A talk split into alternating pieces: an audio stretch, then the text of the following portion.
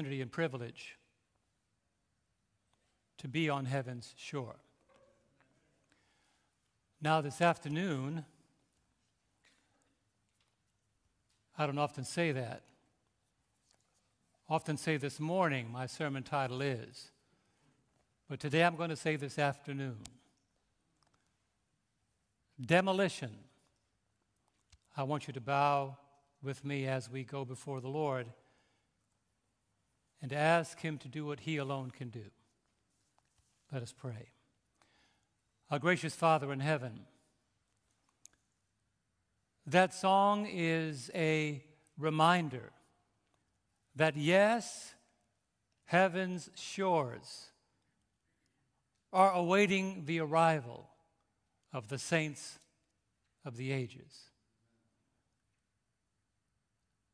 What a day of rejoicing that will be when we can stand where our feet have never left a print and our eyes have never beheld, where we breathe the atmosphere of perfection and we meet the glory, the God, the person of Christ that made it all possible.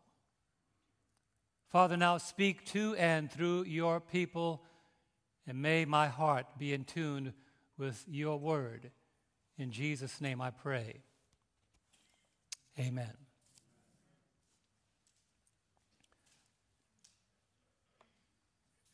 Usually during the week, and specifically in my life, so many things are going on that I wonder what am I going to preach about this Sabbath? All week long, I've been working on lessons and preparation for an evangelistic series, only to be reminded that Sabbath is coming quicker than I'd like it to. Father, what do I talk about this Sabbath? If you've been a part of our Wednesday night Bible studies, you know that we've been talking about the development of Christian character. And I asked a young man, I got a, call, a phone call from an 18 year old this week, called me from New York City. He may be watching this morning. Young man by the name of Ali. He said, Sir, I'm, I just wanted to call you to let you know that your sermons have changed my life. And I am dedicating my life to the Lord, and I want the Lord to use my life for His glory. And since you're seasoned, he said, I want to ask you, what do you recommend that God's will is for my life? I said to him, I'm not that seasoned because God alone knows his will for your life. But he said, I want to be an example. I want Christ to shine through my life. I'm going to get theological training, but I want to be able to lead people to Christ. And you know, I asked him a question that stunned him. I said, if your house caught on fire and you only can take one thing, what would it be? And he said, Well, I haven't thought about that. He said, Maybe my family, well, they'll be with me anyway. Maybe I'll take my Bible. And I said, A good choice. Now, if the world was going to be on fire and you only had one thing that you could take, what would it be? And he said, I haven't thought about that. I said, Well, this is a good time to think about it. And he said, I don't know the answer. And I said, The only thing that you can take from this world is your character. Everything that we are surrounded by is going to be left behind our cars, our houses, our bank accounts, whether shallow or deep, are going to all be left behind. The only thing that we're going to take to the kingdom is our character. And so, as we've been studying this topic, the Lord decided this morning to put this in a package with the title Demolition, and I'm going to share that with you this morning. We begin by going to 2 Corinthians chapter 10, and we're going to read the verse that lays the foundation for this message. 2 Corinthians chapter 10, verses 4 and 5. If you have your Bibles, wonderful. If not, you can follow me on the screen. The Apostle Paul, in considering all of the elements that were coming up against the New Testament Corinthian believers. In this city of multiple denominational ideologies, in this city of multiple personalities, multiple ethnicities, multiple ideologies, and people attempting to win victories in their lives through their own human efforts. The Apostle Paul stood them up with these words when he said, For the weapons of our warfare are not carnal, but mighty in God for pulling down, what is the next word? Strongholds. Casting down arguments and everything that exalts itself against the knowledge of God, bringing every thought into captivity to the obedience of Christ. Let me pause and say this that is not easy. If you've ever had battles with your thoughts, you know that what the Apostle Paul just said is not easy. It's not something you wake up in the morning and say, I got this. It's not something that you think to yourself, this is an easy task. Bringing your thoughts into captivity. And when he said casting down arguments, what he's saying is sin has a way of arguing with us. Does anybody know what I'm talking about? I mean, sin has a way of saying, come on, you got to include me in your schedule today somehow. And you say, I don't have time. And sin says, For me, you don't have time. As much fun as we have together, you don't have time. Sin has a way of arguing with us. But Paul says, through the power of Christ, we can cast down every argument that sin brings our way. What do you say? Every argument. And then he also says there are things that want to exalt itself above the knowledge of God. It may be your entertainment, your media. It may be, the way that you think about church or leadership.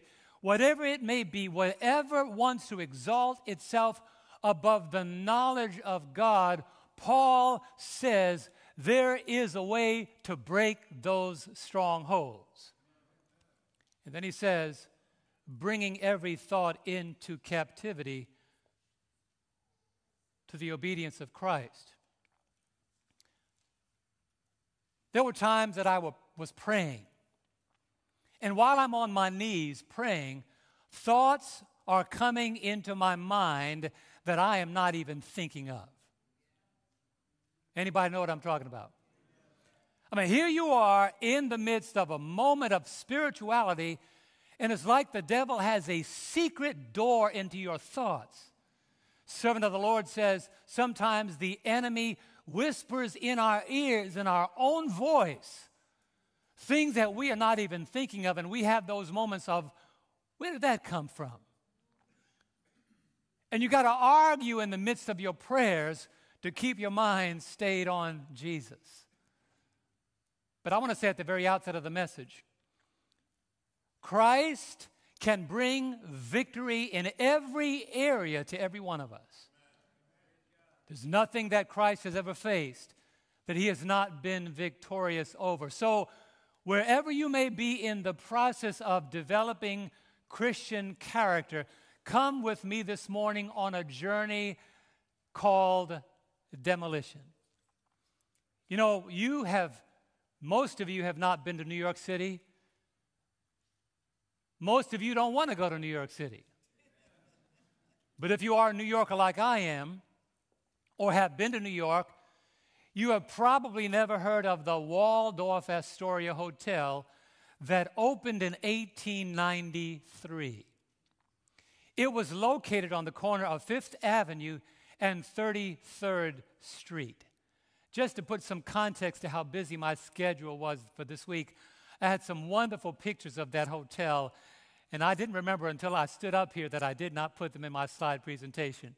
So just imagine a hotel, ostentatious and elegant, built with the flair of architecture of the 1890s.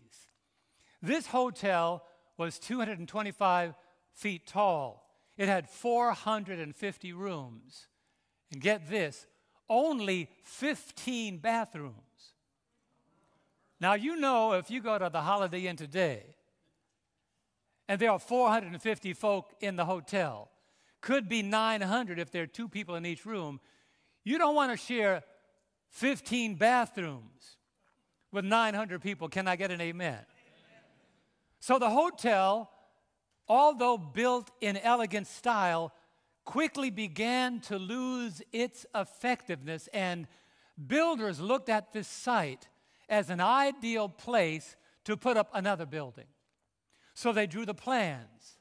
They bought the property and they demolished it, the 450 rooms, with an additional 100 rooms for the staff and servant, and the laundry rooms and all the quarters where they cleaned the laundry.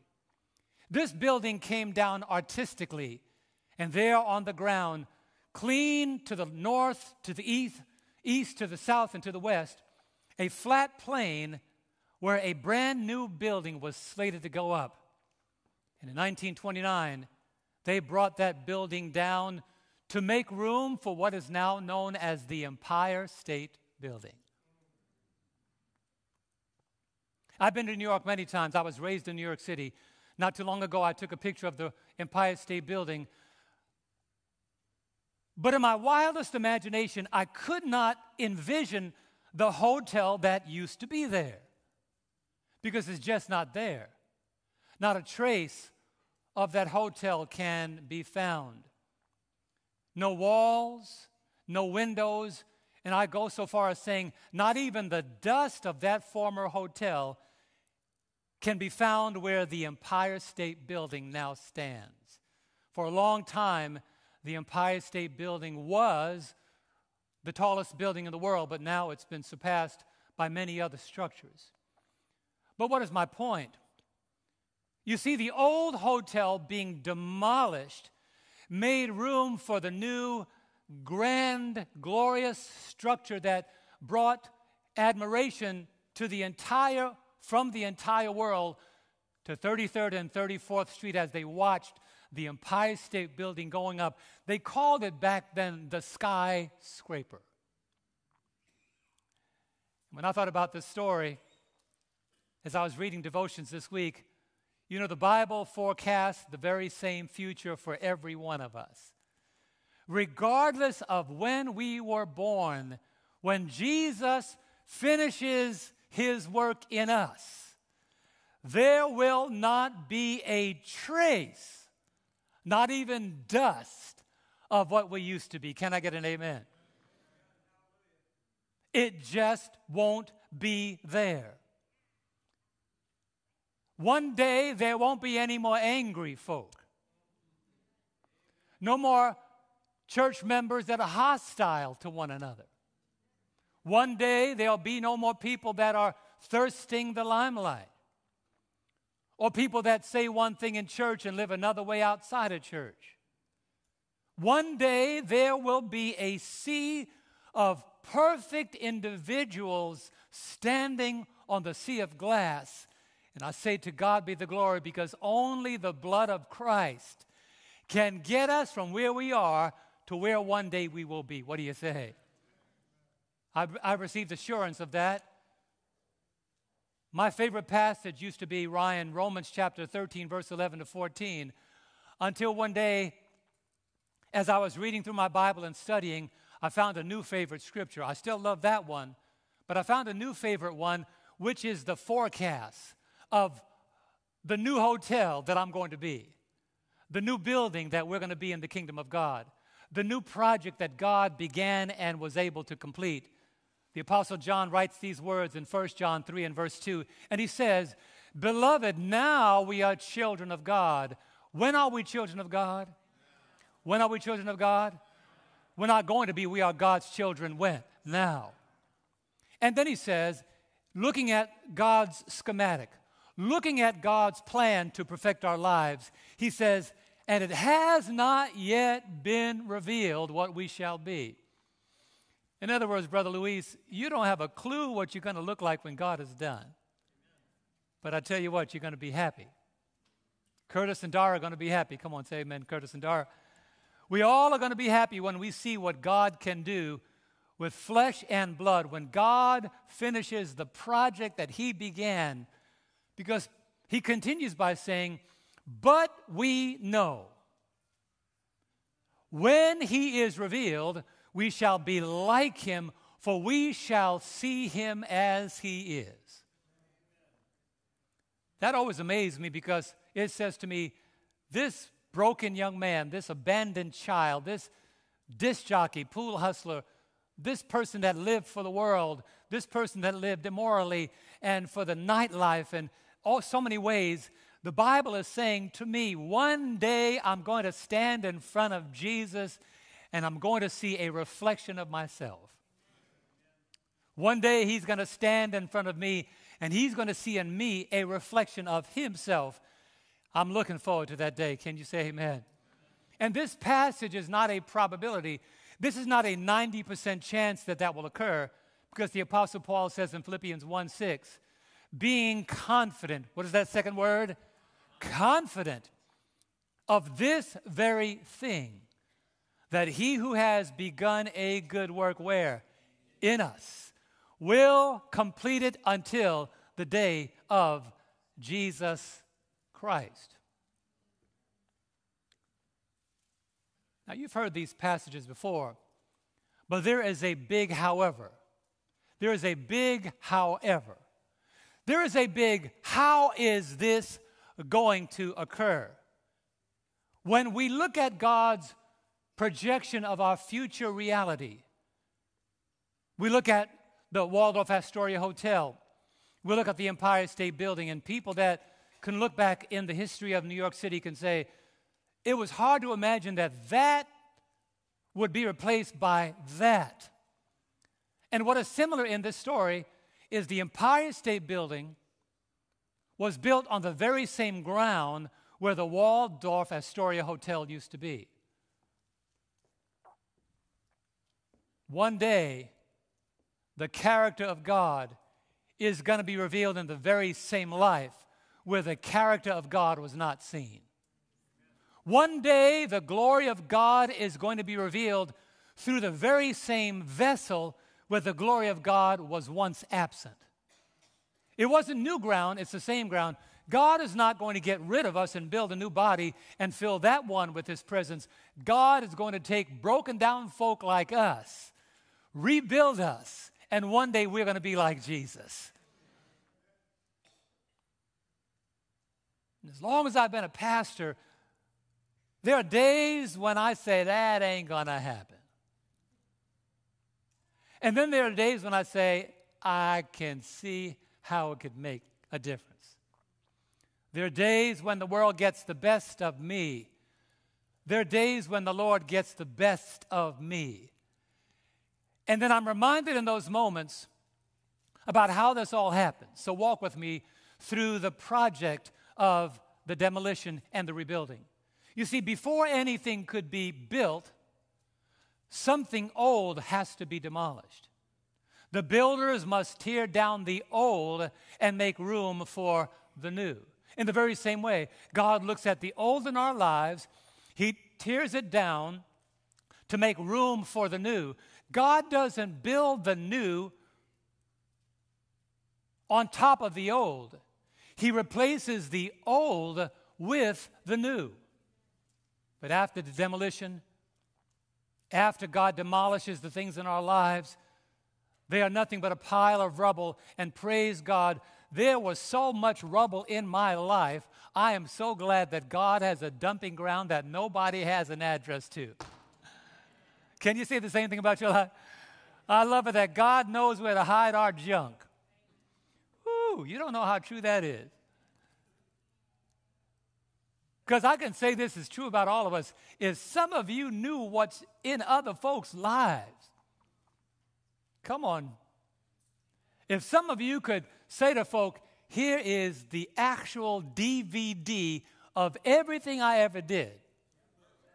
Don't tell anybody else in church that you watched it. Some of you wouldn't wait till that DVD is over. Get on your cell phone and start talking about all the stuff that you saw in somebody else's life. Praise God, when He tears down the junk in our lives, God has a dumping ground that has no address. Reminds me of a story that I heard one day about pastors, four pastors, that were out golfing together. And they decided, as clergy do, that, you know, pastors can't tell church members everything. But pastors can be open with pastors because, you know, they, they're pastors. They just kind of talk about stuff that, that's why we have pastors' retreats. We could dump our stuff on other pastors while they dump their stuff on us. And these four pastors are out golfing one day, and one pastor said, You know, I've been carrying something for a long time I need to get off my chest. I've been struggling. And since we're all pastors, I could just tell you guys this. And he said, You know, I really, really have been struggling with cigarettes.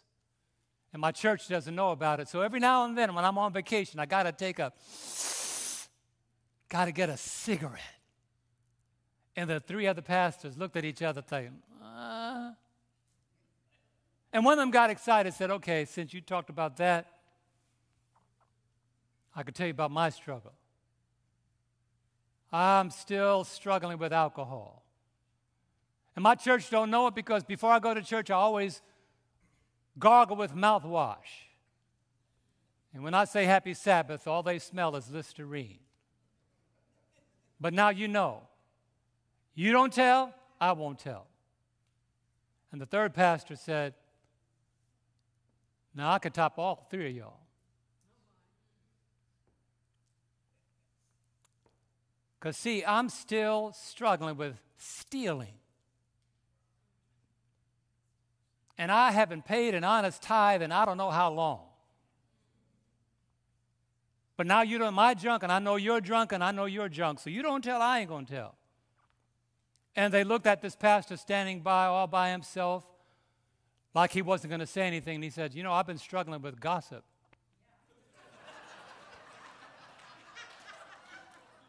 And I can't wait to tell what I learned today. and some of us are that way. We like to talk about stuff other folk are struggling with mm-hmm, that we have already gotten a victory over. Isn't that right? We look at the debris in their lives and we say, I don't know what their problem is. And we like to talk about other folk when, in fact, what may be most noticed in their lives about to us may be what's true in our lives about them. I've, I've noticed, and one psychologist said, the thing we notice about other people the best or the most easily is the thing that is true in our lives about us. But one day, we won't be able to talk about other folk because we will all be brand new in Jesus. You know, when you think about the hotel, they had to be a demolition before the building went up. And the, tri- and the transition in the Christian life between the old and the new is a very simple transition. Let's look at the transition. You've heard this before too. But there's a hook in the sermon that you don't see coming. But let's talk about the things you do see and understand.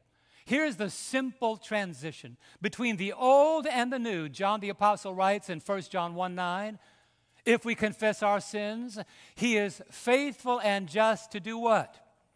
Forgive us our sins and what else? Cleanse us from all unrighteousness. Now, cleansing from all unrighteousness means something that many of us didn't really get. Some of us thinks it means we are instantly holy. What it means is we are instantly innocent. It doesn't mean we're instantly holy. What it means is our sins are wiped out, our debt is paid, we are justified. And to make it even clearer, if a, if a person that is a criminal stands before the judge in court and the judge said, Today your record is being expunged, you can walk out this court an innocent man. And then he might say, and make sure it doesn't happen again.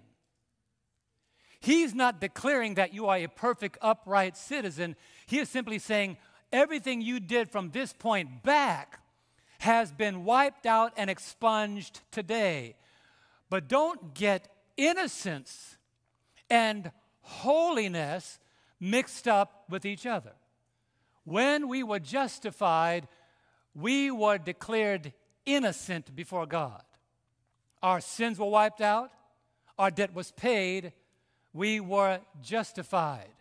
As I've been studying this topic, and I'm going to bring you with me slowly, one of the greatest misconceptions we have as Christians is that the end of the old way of life is a guarantee for a new way of life. Let me go back to my hotel. To bring down the Waldorf Astoria doesn't mean that they have to build the Empire State Building. It simply means the Waldorf Astoria no longer exists. The ground is clear. Our sins are wiped out. They no longer exist. Our junk has been carted away. But there's a brand new, clean slate. And we often misunderstand that the old way of life is not a guarantee that a new way of life will be built in the same individual. I'm going to see how, how, how, how, how, how clear you're listening today. And for that reason, we tend to misunderstand the words of the Apostle Paul in 2 Corinthians 5 and verse 17. Another passage you know very well. But I, but I decided, you know, there are certain passages we know so well that we don't really know them.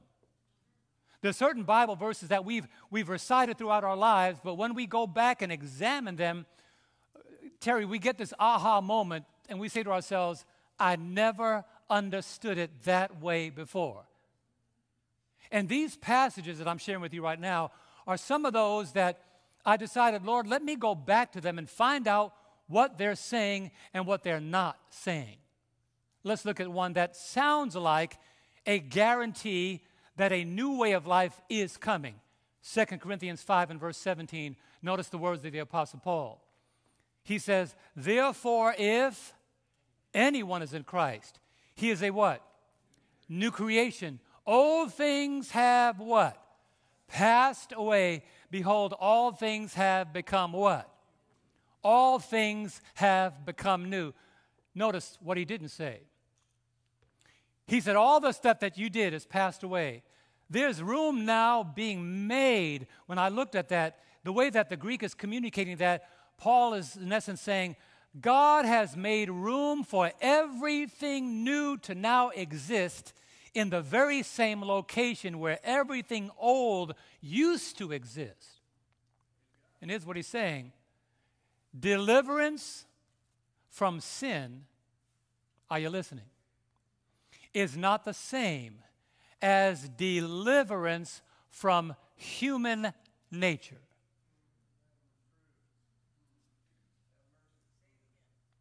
Deliverance from sin is not the same as deliverance from human nature.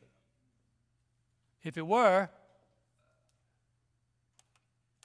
then the day that I was baptized vis a vis Curtis and Dara, I don't have to do anything more from that day on. My job is done. But it's called the new birth for a reason. It's called the new what? When babies are born, is that the end of life or the beginning?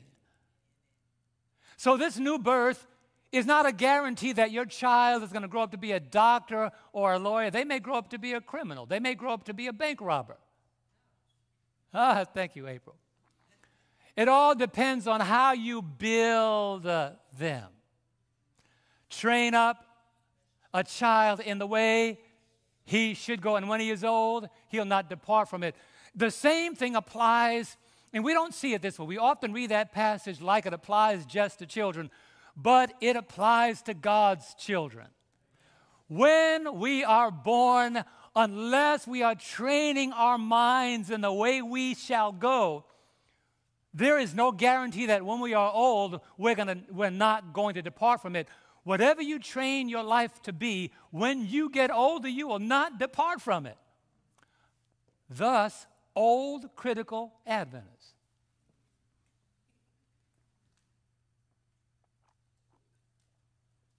I, heard a saying this week. Somebody said, There's no such thing as an old, grumpy person.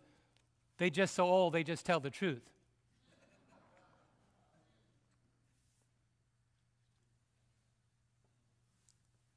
You've heard me say this before, but it fits right here. I've heard some of the greatest untruths. My mom raised me not to say lies. I've heard some of the greatest untruths told at funerals. Oh, they were such a nice person. You know, they, they just loved everybody. And you know, they were the kind of person that just could not hesitate to tell you off. Or you were the kind of person that just didn't want to be around them, didn't want to see them. And at funerals, we say, well, that's just the way brother so and so is. That's just the way everybody knows that that's how sister so and so is. But that's not God's plan. God doesn't clear our old stuff out to make room for new old stuff. God doesn't get rid of our debris and give us the job to go get that debris and bring it back. There has to be a point in our lives where God does what He does, and then there are things that God will never do that He puts it in our responsibility to do. Before we get to that part, let's talk about the surrendering part. After we surrender to Christ, there are traits in our nature that some of us can easily overcome and others that are difficult to break. Am I telling the truth? So, what may be easy for you may not be easy for me. What may be easy for me may not be easy for Bob.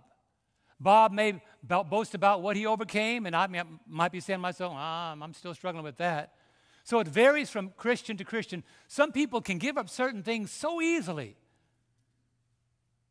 But we don't get we don't get the title of overcomer by just bragging about the easy things we gave up.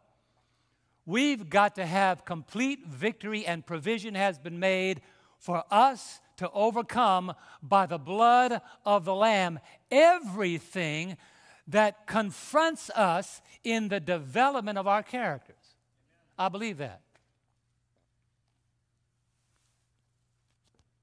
And I can't tell you why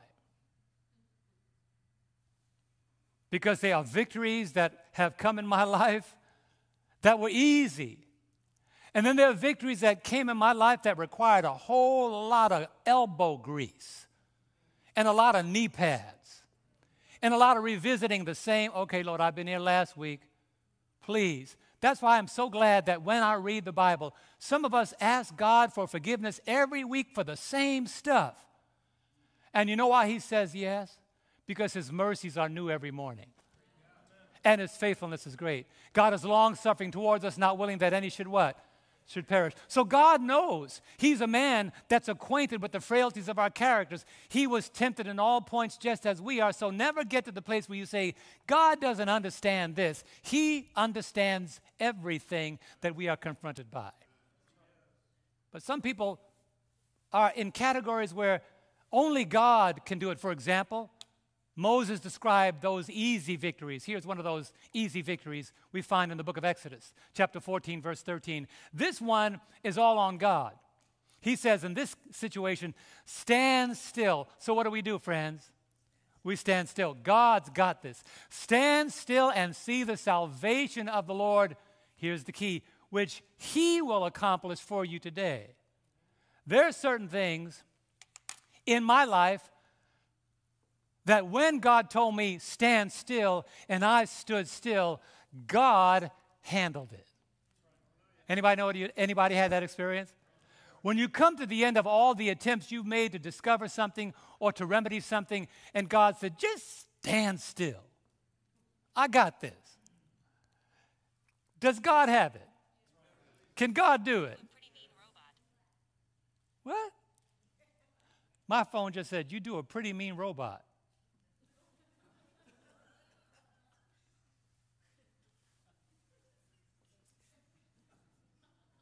I promise to stand still.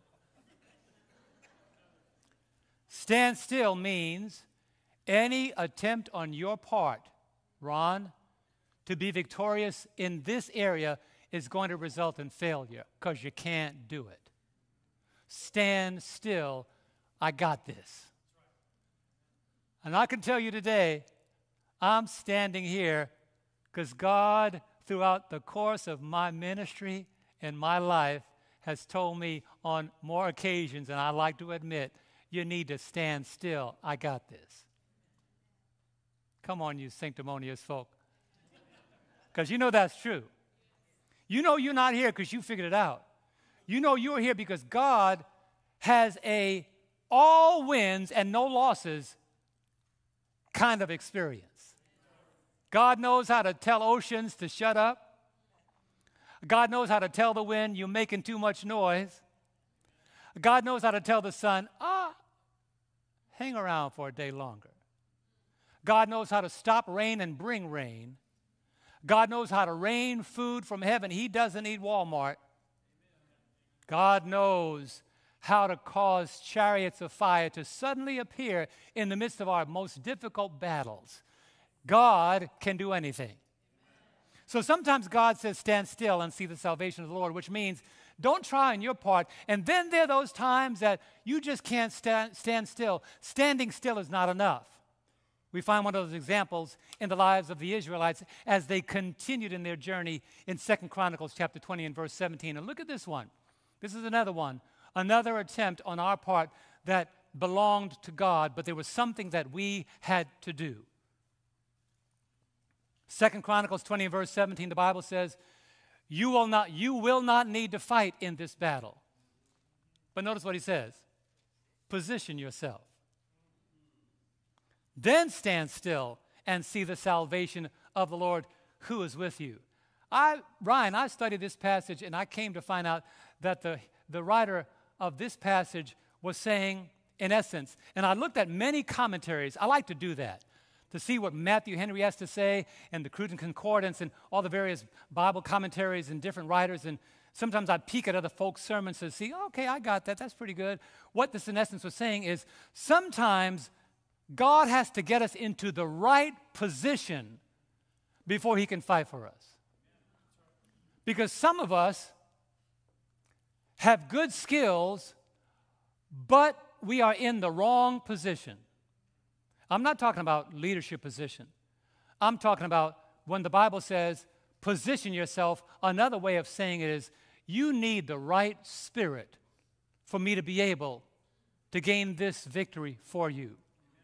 There's some people that are solid Bible students, they know doctrines, they are sticklers for doing right, but they just don't have the right spirit. And they're not willing to position themselves with the right spirit for God to bring them to victory. Let me make it even clearer. There's some folk that can tell you anything that the Bible talks about. They, they understand the Greek and the Hebrew, and they are Bible students. They understand how to break down a particular passage and make it very clear and abundantly clean in your mind. But there are folk you don't want to be around because they have the wrong spirit.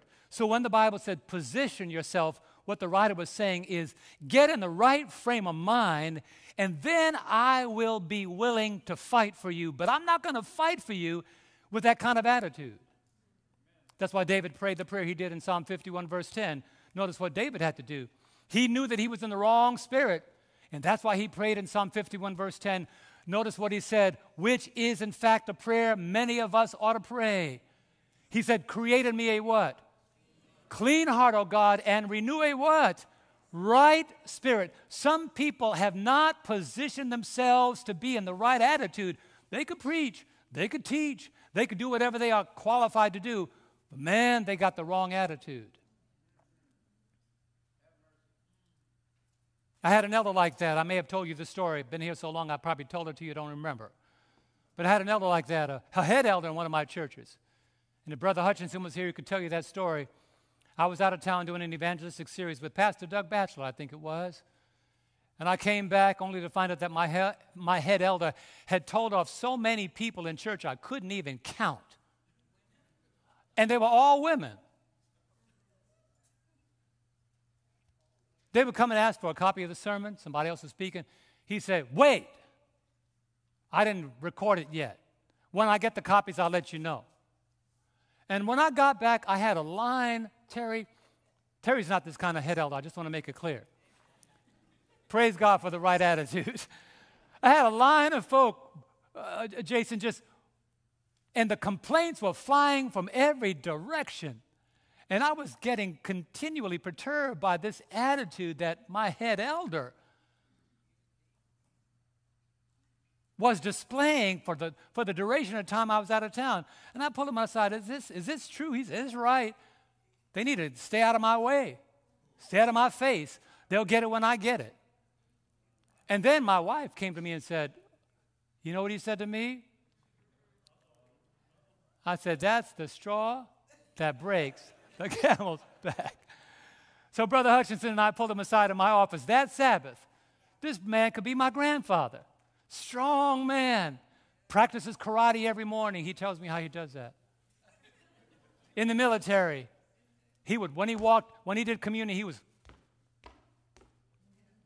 he was precise. He was good at running audio. He could run, he could duplicate tapes. He had so many skills. And I said to him, Brother, you don't have the right spirit to be an elder in this church. And as tears are rolling down my eyes, I said, As of today, your eldership has been rescinded until we work on that attitude. And he said to me, So, Pastor, who's going to do all the stuff that I do? I said, We could train folk, but you don't have the right spirit. And he said, How could you do that to me? I said, I'm not doing that to you. This is what you need. You need the right spirit. And after six months, he said to me, I need six more months. He came to church. He was able to sit down, hear the sermon. Nobody asked him about tapes and I started noticing his attitude was becoming sweeter. He was smiling. Even the ladies in the church were not running up the wrong aisle trying to get away from him. But the problem was he had a wife who had the bad spirit. So his wife would tell him off in public. So when his wife was not around, he told women off, but he really wanted to tell his wife off. But because he knew if he did, he got home, he was going to be in trouble, he took it out on the women just to get out the frustration. Come on, brethren, the husbands need prayer. Don't be taking stuff out on your wife. Right, right, brother, right, Pastor Conway, don't be taking stuff out on my wife.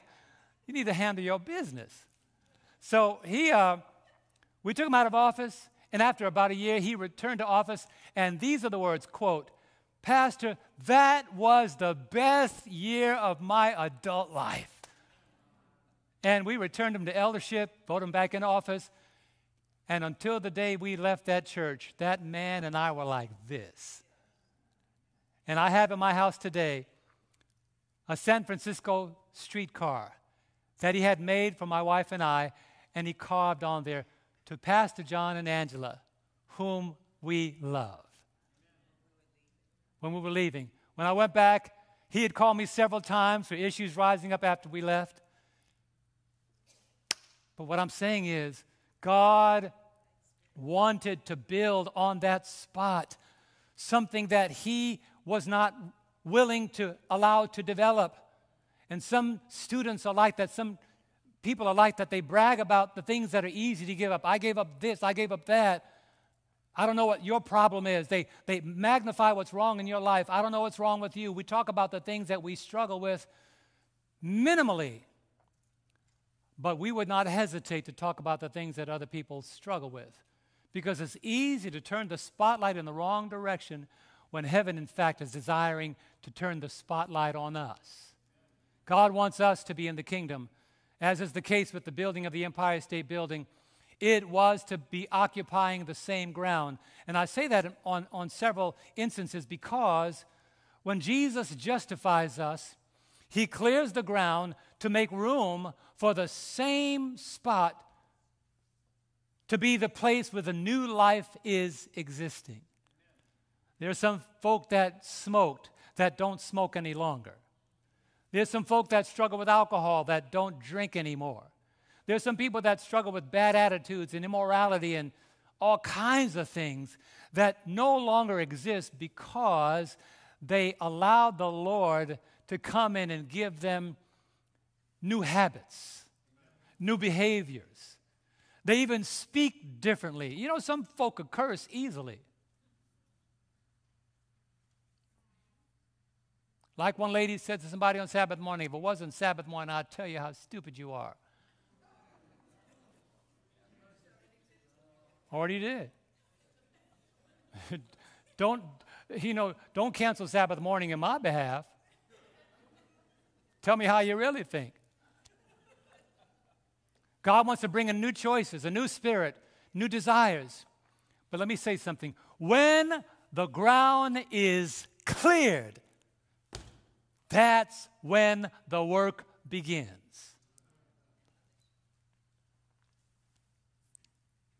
But let me make it clear what the work is not. Your work, your battle, is not a battle against sin, but you thought it was. Come on, help me preach, Bob. Your sermon is not a battle against sin. You can't fight sin. Sin is too powerful for us to fight. Matter of fact, the, the, the preamble of Jesus is clear. First John, on John 129, who is he? The Lamb of God who takes away the what? The sin of the world. So Jesus has already neutralized the power of sin.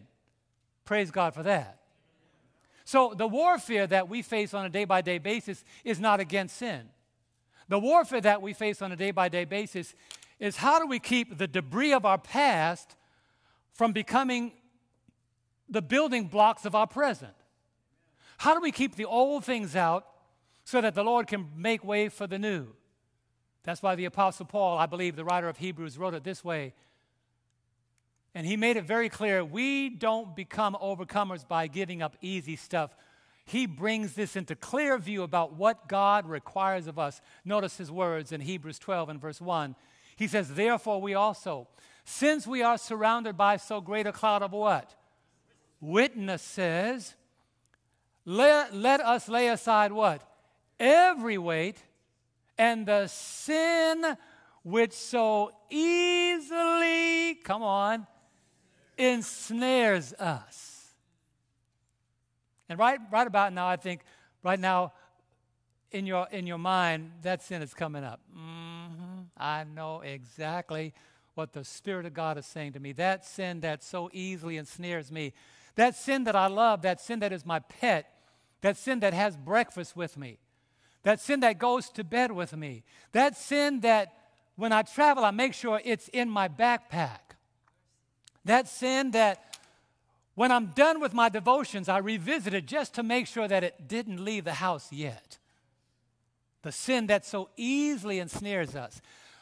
The writer is talking about that easy, that loving sin, that darling sin, that thing that just, you think that if I get a little more time, I could enjoy this sin just about a week more, a month more, or when I see the Sunday law coming in, then I'll get rid of that sin. My brother, my sister, that's dangerous to think that we can give a particular sin in our lives a little more time to hang around thinking that somehow we have time. It so easily ensnares us. And the reason why we've not been able to run the race with endurance is because that, that sin has become a ball and chain, and we can't go anywhere without it, but we love the way it feels on our ankles. The sin that so easily besets us. Having our sins forgiven is like the land being purchased. But the difference between the building and us is we have got to choose to build. God does not build when you don't give Him permission to build. He'll forgive your past, but choices are essential for the development of Christian character. We are not robots, we are free moral agents. God makes us innocent, but we've got to choose to make holy. You know that hymn, Take Time to Be Holy. How much time have you taken to be holy this week? How many, how many days, how many hours, how many minutes have you spent in reading your Bible? Is your schedule so packed that your Bible, you don't even know where it is?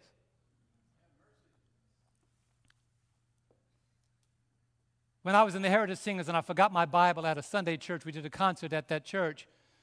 And I was banging on the doors to get my Bible, and they said, Well, the whole, all the staff left. Everybody left. The church is shut up. You can't get it. So I said, I'm not leaving until I get my Bible. And Max Mace said, We got to go. We'll have them mail your Bible to you. Where is it? I said, It's in the back room in the green room for three days. Don't talk to me. I need my Bible. Like some of you need your cup of coffee, I needed my Bible. You shouldn't be drinking coffee, by the way, anyway. Was I sour? No. I was holding on like this because I couldn't begin my day without my Bible. That Bible is still in my library. I got them stacked up like this, one on top of the other. The very first Bible I ever got, the pages are sullied and worn and so fully, full of different colors. The, the, the ink in the back is fading. The markers are beginning to die out. I can't even see what I wrote. My first Bible, my prison ministry Bible going from Sabbath school to the local prisons just to preach to the inmates and sing to people that show up. You know, when you go to prison, they don't pay those folk to come to hear the sermon. Am I right, Bob? They're there because they want to be there. If anybody don't have to be there, they don't have to be there. And th- those of us who are on the outside, I'm not speaking to the choir, you're all here today. It's a privilege that whenever the doors of the church are open for us to be there to begin to develop, I'll use that word again, to begin to develop habits that will carry us into eternity. When we get to heaven, can you imagine? Jesus is preaching this Sabbath, and he asked the question, Where's so and so? They slept in today. They had a long flight from Jupiter. Isaiah 66 says, From one moon noon from one new moon to another, and from one Sabbath to another, shall all flesh come before me to worship. But you know why? Because we developed that down here. And you know me, I'm so glad that Brother Ricky Carter made that emphatic appeal this morning about Pastor, invite you to come to Sabbath school. Because all that you face on the week, it should be a pleasure to come to church early on Sabbath morning. And we're asking you to get here at 9:30. And some of you get to work at 7:30. Jason, I've been trying to figure this out. I, I have not figured it out yet. How 7:30 on Monday, if you get to work at 7:31, right, Jay, supervisor, manager, you're late. My wife lives right around the corner. Feel like 7:27. I'm gonna be late.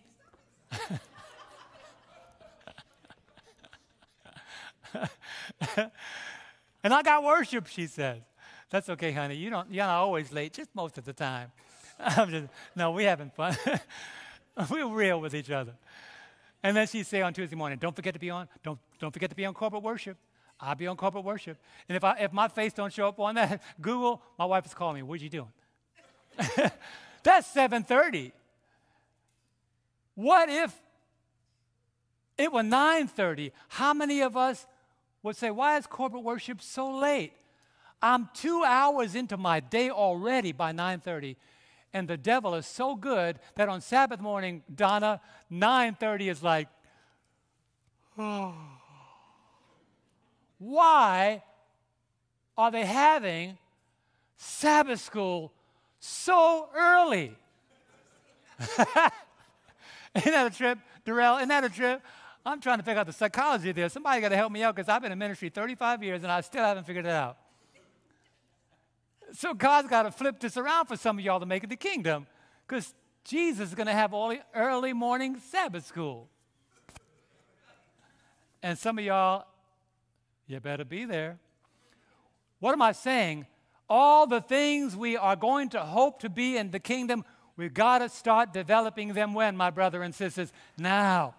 You see, because deliverance from sin and deliverance from human nature are not the same. Deliverance from the past choices is not deliverance from the future choices. You still got to make choices. And if those choices were easy, the Apostle Paul would not testify as he did in Romans chapter 7, verses 18 and 19. Look at what he said. He know he's just like some of us. He knows exactly what we're going through. We're going through the same thing he went through. Paul the Apostle, after his conversion, he said in Romans 7, verse 18 and 19, he says, For I know that in me, that is in my flesh, how much? Nothing good dwells. For to will is present with me, but how to get to church on time, I don't know how to do that. I just modified it a little bit. Am I, is that all right? Is that all right? Is that all right, Moses? How to get to church on, I don't know how to do it. How to perform what is good, I do not find. And then he says, For the good that I will to do, some of us are really, we got every intention, right? The Clarks and other. Some of us the best of intentions. We are going to be there this Sabbath. We're going to be there this Sabbath. We don't even have children, and we barely make it out of the house on time. And we could, we could tumble out of our house and get to church. So I understand. But I want to say this parents, I applaud you for getting out of the house on Sabbath morning. Can the church say amen for the parents? To get out of the house with children is like being freed from prison. I'm, I'm, telling you, especially if you have one bathroom and five kids, you got to get about four o'clock to get ready for church. Especially when your daughter is like at that stage in life where she just has to notice all her beauty. Could you open the door? I'm not done yet. So to get for parents to be at church on Sabbath morning, I take my hat off to parents. I don't. When I started getting to church just before Sabbath school, I started saying, "Honey, just imagine people that have kids. It's not easy. God bless you, Ressa. Your children are still in the church. That's a task. I understand that. God gave you some good children, but you are a determined parent. You and your husband, Ozzy. Get them in there. Work hard so when they get old, that's where they are. You know, now I'm to take a little turn here because as Paul looks at his inability, there is a word associated with the justice system that speaks volume of the development or lack thereof of Christian character. It's a word that you may not have heard before, but here it is. It's called recidivism. Say that with me. recidivism.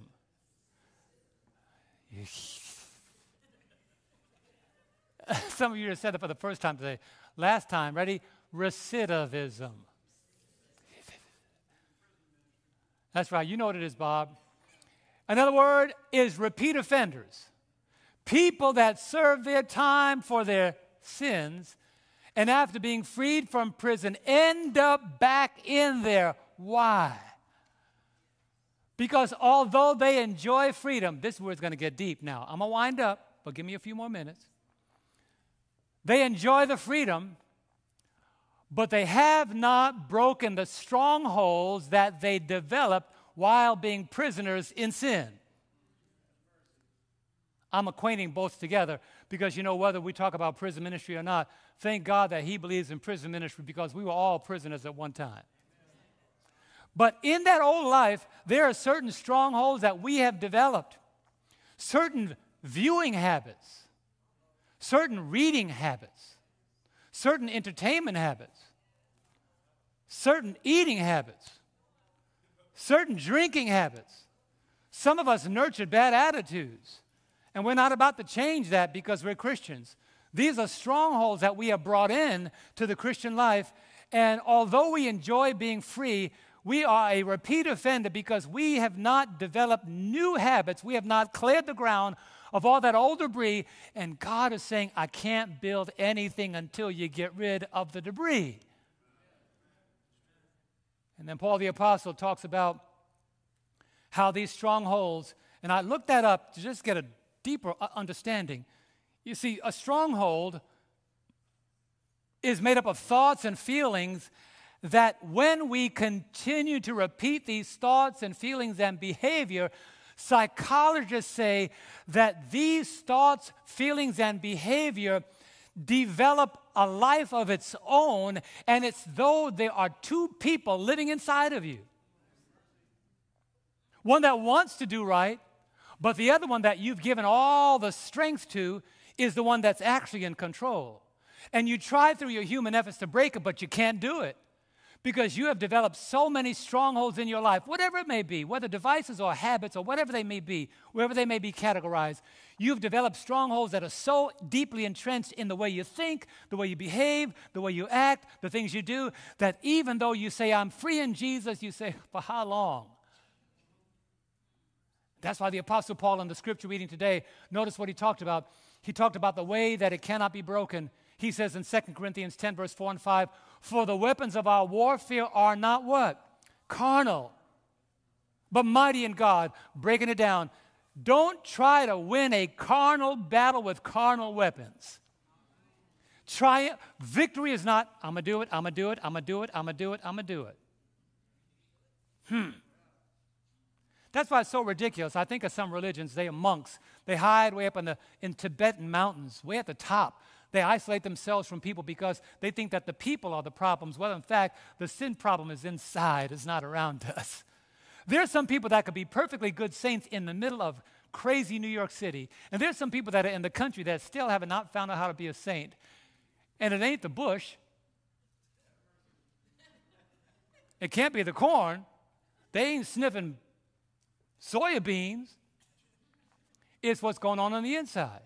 And they are trying through carnal weapons to win a carnal battle. He continues. How do we do it? But mighty in God for pulling down what? So Paul is saying strongholds can be brought down. Casting down arguments. When that sin argues, and nah, nah, nah. Jesus, would you go and argue with him? Because Jesus never lost an argument with sin. never lost an argument with sin. Even the devil in the garden, Jesus. If you are the Son of God. Now, if I was Jesus, I could have said, you need to back up a little bit. But Jesus didn't do that because that's what human nature does. We try to defend, we try to fight with carnal weapons. We fight carnal battles with carnal weapons. And some people, as Christians, we try to win arguments by trying to be perfect arguers. We try to out argue the other Christian brother in church to win the argument, when in fact, what we both need to do is pray together.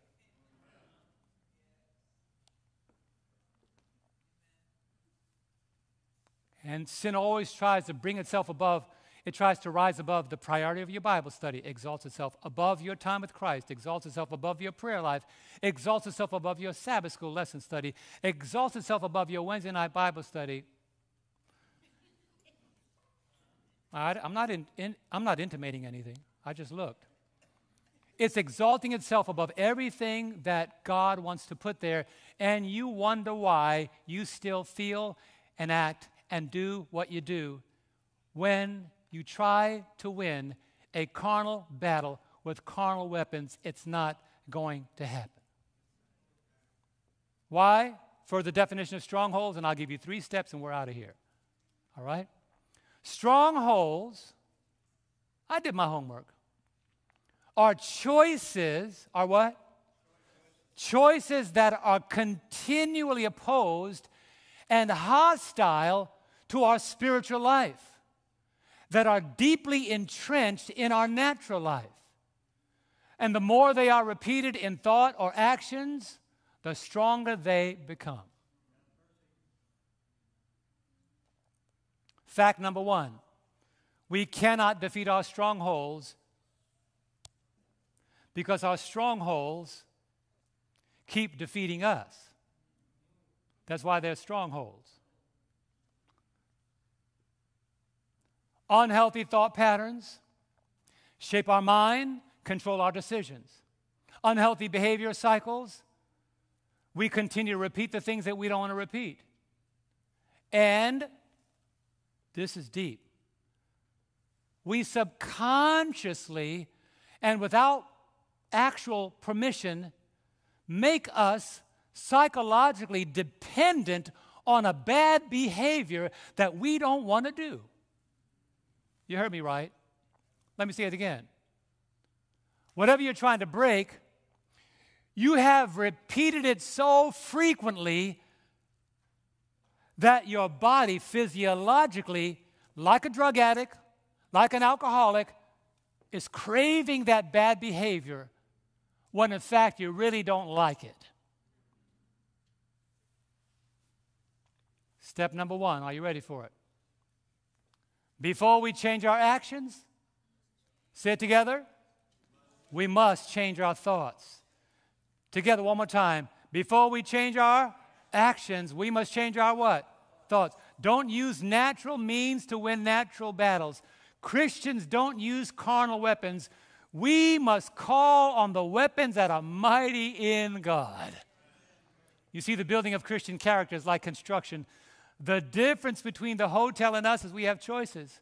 And let me make a point that's very powerful. Not even God could tear down strongholds without your permission. Not even God. If God was the kind of person that butts into our sin, he would have stopped Eve from taking of that fruit. But God doesn't butt into the, the decisions you make. But he'll show up after you've made that decision and say, Now, do you remember why I told you not to do it? And praise him for his mercy. He'll give us forgiveness. He'll give us pardon. He'll make a way that we can come back to ourselves. So, before we change our actions, we must change our thoughts. Romans 12 and verse 2. And this is how it happens. This is why the study of God's Word is so vitally important. You cannot change your thoughts by reading the same material. You cannot change your thoughts by watching the same programs. You cannot change your thoughts by repeating the same behaviors on the same social media websites. You cannot be falling in love with the way you look and fall in love with the way that Christ looks. You cannot make yourself an idol on the throne of your heart if you want to make room for Christ to be on the throne of your heart. Are you hearing me today? So, how do you do it? Paul the Apostle says, when it comes to deciding what to build on that spot, when all the thoughts are coming to you and all the suggestions that Satan throws your way, he is saying, ah, ah, do not be conformed to this world, but be transformed by the what? Renewing of your mind. I don't know how many of you have in your library anything to renew your mind. Got a lot of books. If you need some, ask me. But I like to read books of people that have found ways to be victorious. And I like people that are, are professional in certain areas to, to talk to me every now and then. My wife will say, What are you reading? And I have this book called Mental Toughness. It's a Harvard Review Press. Now, this is not necessarily a book about spiritual people, but the lessons are so ingrained here that when you add the spiritual element, Ryan, you begin to see how a person could be in prison for six years after being falsely accused, not only forgive his accusers and refuse the invitation to, be, to have a, a, a ticket to live someplace else in the world, he not only forgave his accusers in China, but he stayed in China where he was going to serve 19 years in prison. And because he was such a marvelous Christian in prison, in, in solitary confinement for six years, his attitude was so beautiful, they let him out on good behavior. And they said, Sir, we're so sorry. We just found out that you were falsely, falsely accused. We can't take back our six years in solitary confinement. But here's what we want to do we'll pay for you to go anywhere in the world to start all over. And he said, No, I'm going to stay right here in China. And today, the largest law firm that works between Chinese and American economic trade decisions is that man. What was the difference? He did not allow the darkness of his surroundings to become the darkness of his mind. He asked for books he read in the prisons. There was no light. The guards came to love him so much, they gave him a flashlight so he could read his books. And when they said, We want to take you out of solitary confinement and put you in general population, he said, No, leave me in solitary confinement. I'm growing in here. How many of us could grow if God puts us in solitary confinement? Renewing your mind, and only then will you be able to prove what is that good and acceptable and perfect will of God. Am I right? But here's the, here's the caution if your thoughts remain old, your behaviors also remain old. We can't entertain the same thoughts and expect different behaviors. That's why the Apostle Paul says in Philippians 2, verse 5, look at these words. What's the first word? That means stop stopping me. Read that in the Greek. That means stop stopping me. I want to put my thoughts in your mind, but you won't let me. Let this mind be in you, which was also in who? Christ Jesus. And in the book Temperance, what a powerful quotation. Page 112, paragraph 3. Servant of the Lord says, God has given us the power of what? Say it with me. Choice. It is ours to exercise. But here's the caution we cannot change our hearts. We cannot change our thoughts, our impulses, our affections. We cannot make ourselves pure, fit for God's service. But we can choose to serve God. We can give Him our will. Then He will work in us to will and to do according to His good pleasure. Thus, our whole nature, how much of our nature? Our whole nature will be brought under the control of Christ. Can I ask the question, how many of you want Christ to be controlling your nature? He's not going to take it. You got to give it. Joshua 24 15. If it seems evil to you to serve the Lord, choose for yourselves this day whom you will serve, whether the gods which your father served on the other side of the Jordan, or the gods of the Amorites in whose land you dwell. But may this be your testimony. Finish it with me. But as for me and my house, we will serve the Lord. When I studied deeply into this passage, I found out that God had already freed the Israelites from, from Egypt when Joshua brought this challenge to us. And they had to decide to go back or go forward. They had to choose to serve the gods of their fathers. And some of us, let me add this in there for no extra charge. Some of us spend all of our lives talking about our family's broken stuff. The gods of our fathers, the habits of our fathers. I'm so glad that I was raised by a different man than my father. Because my father was a night man. He slept during the day, he worked at night. He was a jazz musician. He lived for the world. He died in the world. But I was raised by a man who had good habits. He went to work when you're supposed to during the day and slept at night.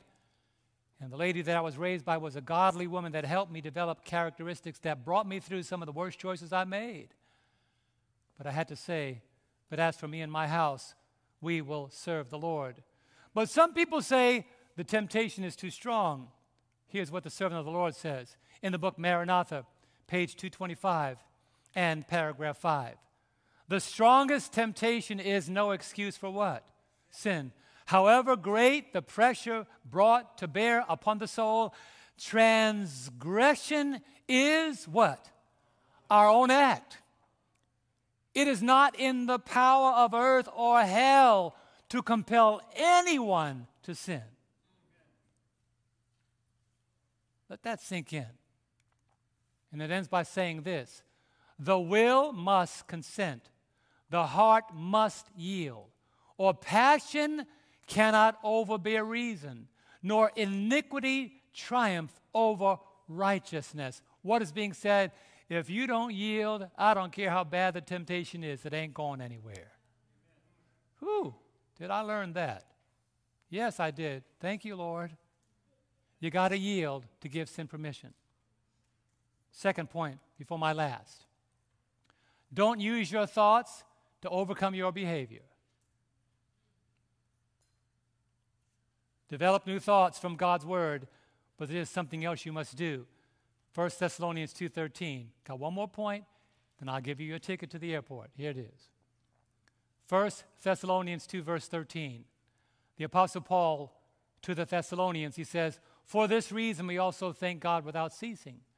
Because when you received the Word of God, you heard it from us. You welcomed it not as the Word of men, but as it is in truth the what? The Word of God, which also effectively works in you who do what? Now, watch this. Here's what he said. Some of you have a Bible reading plan, but you don't have a Bible believing plan.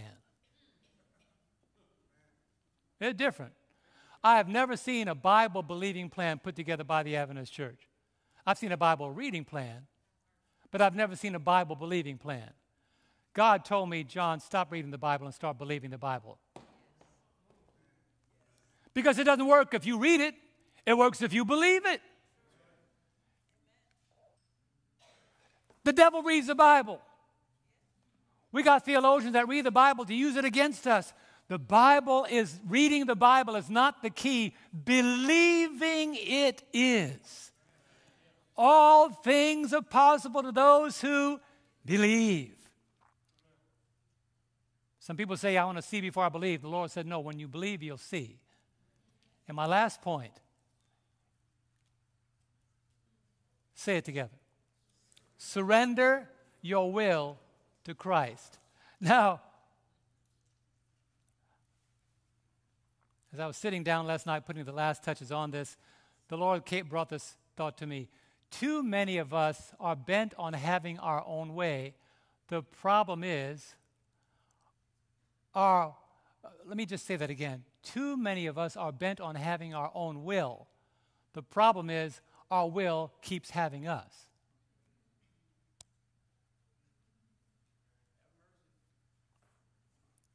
And that's why you read this passage so many times you missed it. Luke 22 42. And I have one passage left and we're done.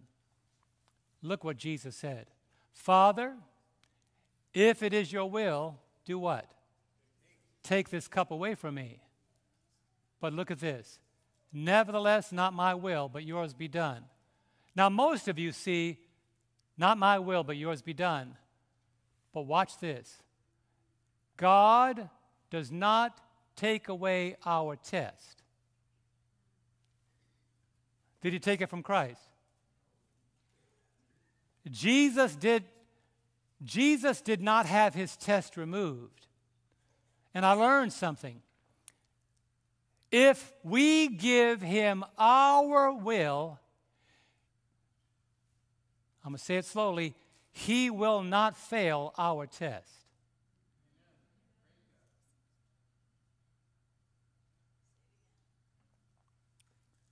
Jesus said, Remove the cup. The Father said, No. If we give the Father our test, He will not fail it. Did you get that? Why did Jesus make it through the cross? Because he said, Father, this cup is too much for me. I'm giving my will to you. You bring me through this moment. And a lot of people say the Father left him? No, the Father was there, hidden in the clouds. If the Father wasn't there, Jesus could not survive that moment. Let me tell you something, my brothers and sisters. When I, am learning, I'm still learning. I'm getting up there in age, but I'm still learning. I used to pray for God to take the cup of the temptation from me. He said, I'm not doing that. I'm not taking the cup. Give me your will, and I won't fail your test. Give me your will, and I won't fail your test. Oh, I wish you could hear that. And here's the last quote. This makes it clear. Education, page 289, paragraph 1. I know Ryan enjoyed these quotations. Here they are. Here is, Ryan. The will is the governing power in the nature of man, the power of decision or choice. Every human being, how many human beings? Every human being possessed of reason has power to choose the right. In every experience of life, God's word to us is what? Choose you this day whom ye will serve. Everyone, I hope you can handle this, may place his will on the side of the will of God, may choose to obey him, and by thus linking himself to divine agencies, oh, he may stand where nothing can force him to do evil. Can I just can I embellish that a little bit? All the forces of hell, when you're on God's side, can't get you to do wrong.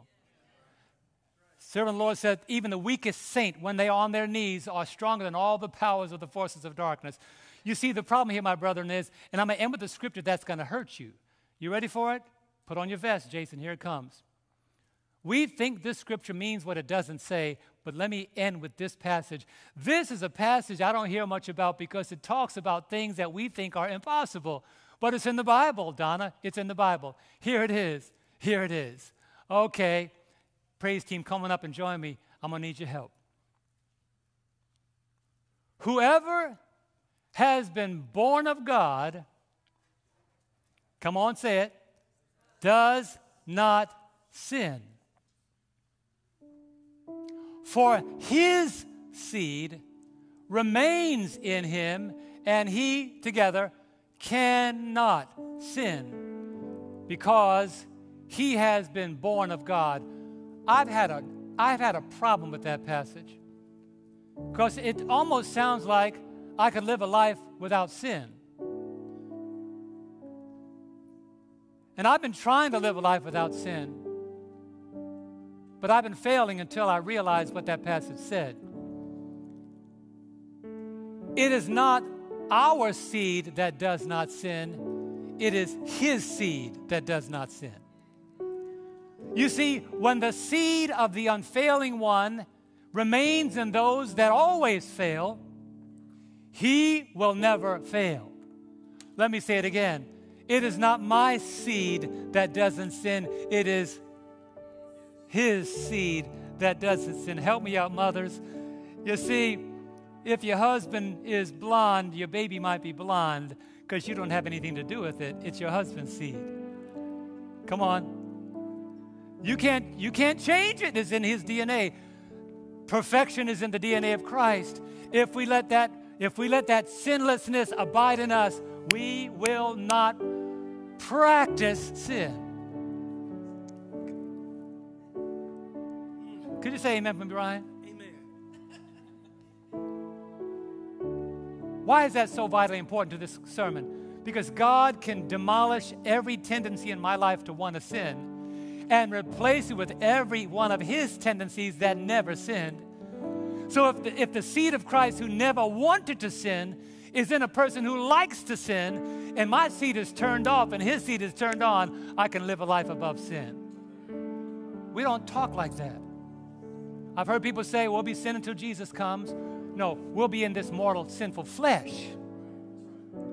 But we don't have to be subject to the powers, or Paul would not say, do not let sin reign in your mortal body. So I don't have to, I don't have to let my desire become my action. I don't have to let my thoughts lead me down a path that I shouldn't be going down. I can say, Father, turn the seed on. That's why the devil was so angry about Christ coming because there was a seed he was warned about in Genesis. And that seed was coming, and he'd been trying to kill Christ for thousands of years, but that seed made it through. That seed made it through. That seed went to the cross.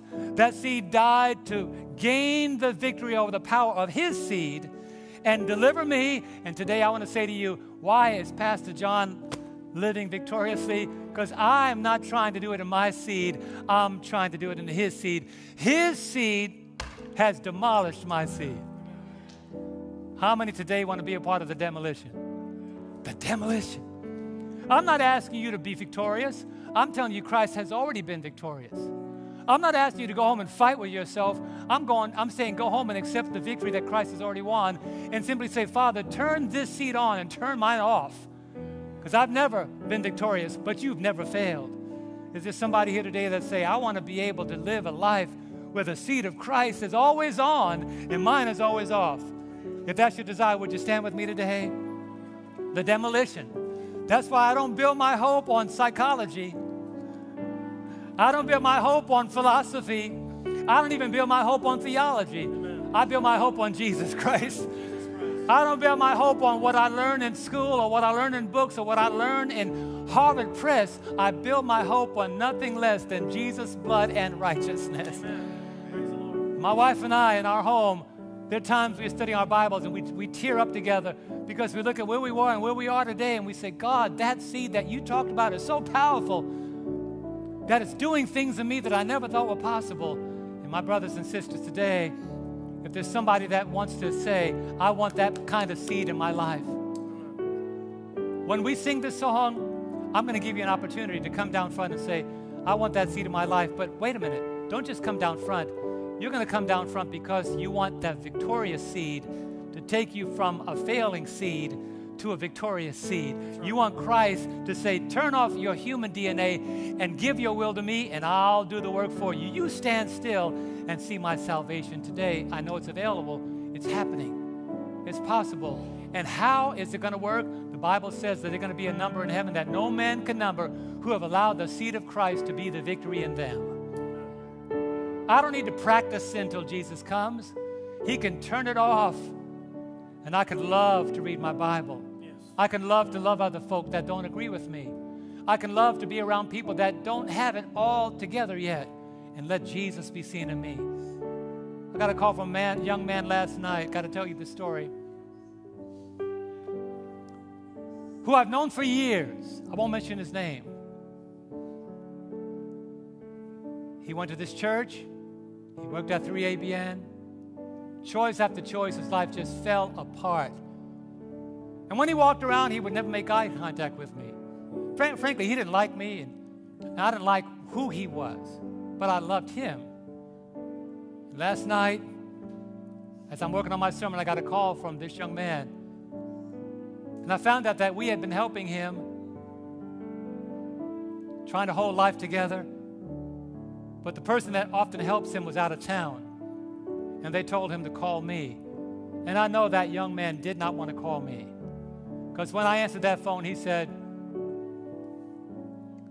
Sir, I know you don't like me, and I don't like you either. That's the attitude I've always had about you. I know you never liked me, but I needed to call you and ask you for help. I said, No, you got me wrong. I didn't like you, I loved you. I just, not, I just didn't like the way you lived. And I've always tried to guide you right, but you wouldn't go that way. And he said, I'm going to ha- ask for help. And you don't have to say yes. I understand because, you know, we were never on talking terms. And I said, No, we were always on talking terms. You just never wanted to talk. and he said, Can you help me? I'm about to be on the streets by Sabbath afternoon. I have no place to go. And you know I messed up my life. Can you help me? I said, Anytime you call me, I'll help you. What do you need? I called the hotel, gave them my credit card, and said, Let him stay. Give him another week. And I said, If it doesn't work out, call me back. And he said, Why are you doing this? He said, I, he said, Sir, I now understand I misunderstood you. I said, Yes, you did. I didn't like what you did, but I always liked you. Can I check on you? He said, Is it okay if I call you and check on you? And today he's in a warm bed somewhere because he thought I didn't like him. I said, oh, I loved you, I just did not like who you represented. But you can call me anytime. And we prayed on that phone last night, and I knew that it took that young man everything he had in his heart to make that phone call. Because when I saw him face to face on several occasions, he would give me the most disdained look he could muster up. But let me tell you, my brother and my sister, it's not who people, it's not what people think about us but it's who people see in us. Let me say that again. You don't have to like me, but I got to love you.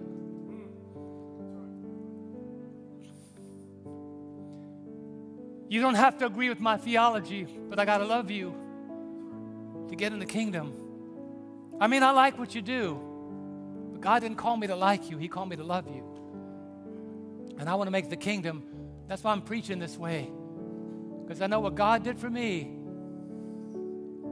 He wants to do for you.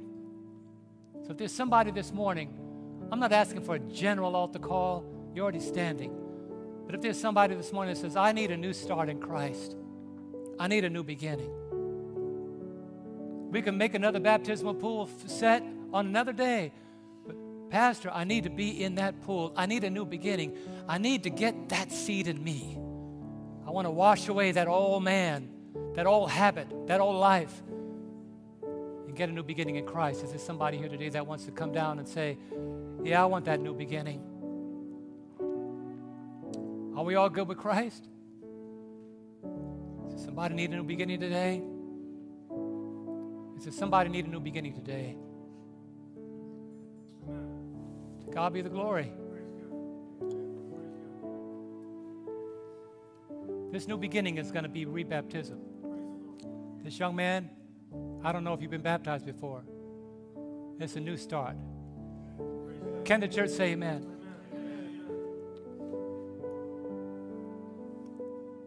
Praise the Lord. Janelle, God bless you. Bob. Somebody else here today say, I need that seed in my life. I didn't think it was possible. I've seen God do. what I didn't know was available. God bless you both. Kevin and Felicia, Donald. And I'm saying to you today, You don't have to walk out of here and go home and argue with yourself because God could cast down those arguments in your life. He could argue with sin and win every time. There's somebody else here today that say, come close.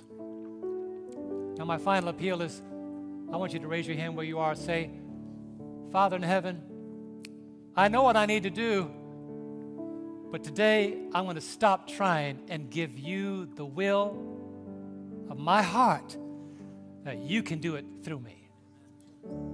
Somebody here today, my will has always failed. I can't do it. I want to be a, I want to be a kind Christian, a loving Christian, a person whose words are sweet, flavored with the power of heaven. As God sees your hands today. And I want to sing one stanza of the song. And I want to invite my elders to come. Can I have an elder down here with each of these individuals? Bob is an elder. Can I have an elder down here? I want to pray with each one of these individuals. Come on, Ron. Come on, Moses. Now, when you sing this song today, I want you to sing it the way I intended it to be sung. This is a Empire State Building song because the Waldorf Astoria of my past is gone, and Jesus is building an Empire State Building of sin-free living. Am I perfect? No. But he promised that what he began, he's going to finish it.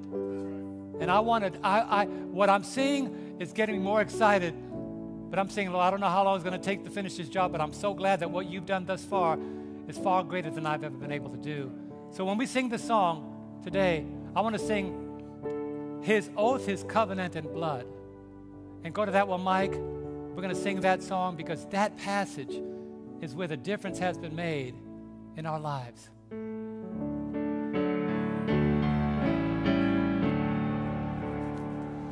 His oath, His covenant,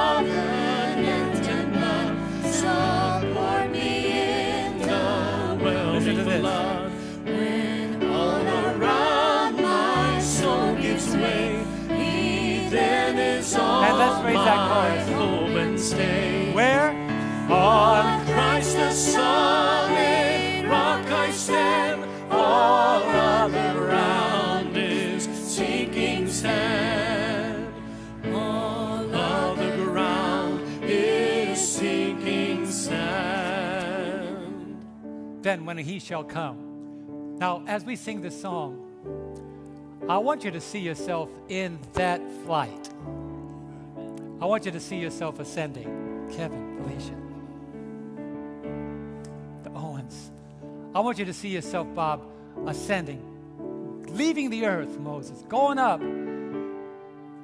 When he shall come, this is a reality. It's not a hymn, this is a reality. That's right. Oh, may I then in him be found. Clad in his righteousness alone, faultless to stand. Be- is it true that he is able to keep us from falling? right. Yes. Yes. And to present us faultless before the presence of his glory, Ryan? Yes. Yes. Yes. With exceeding joy, honey? Yes. Yes. To the only wise God. Let's sing this testament. He shall come with trumpet sound. Oh,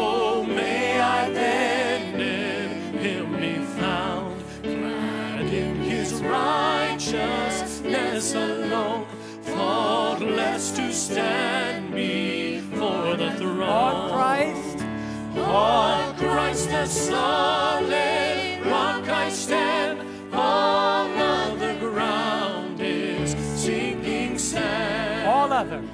All other ground is sinking sand. As I pray, I learned something about building a building. You see only what the Lord allows you to see, but there's a foundation below that building. No other foundation can anyone lay than that which is laid, which is Christ Jesus. The Empire State Building goes down before it goes up. It has a bedrock before it hopes to be able to sustain the mega tonnage above the ground. My brothers and sisters, Christ can sustain you, but He's going to give you a better rock that He has laid, that the devil has not been able to demolish, that all the forces of hell have not been able to demolish, that darkness has not been able to demolish, that sin has not been able to demolish. It is so pure that when he left, he said, I'm going to go build me another one, a gorgeous city, the New Jerusalem. And one day we are going to all stand on a city that Satan, at the very last, he's going to say, Let's go take the city. And the Lord says, You ain't demolishing this either. Because that's their home. I'm going in that city. But he's got to demolish the one that's built in our lives and rebuild us now so that we can walk through those gates. We're going to go in Moses. We're going in. We're going in. We're going in together. We're going in hand in hand. And when I see Jesus, I'm going to need eternity just to thank him. So y'all give me some time. I could talk long, but there's a reason I'm going to thank him. Loving Father in heaven, gracious God, loving Lord, victorious Savior.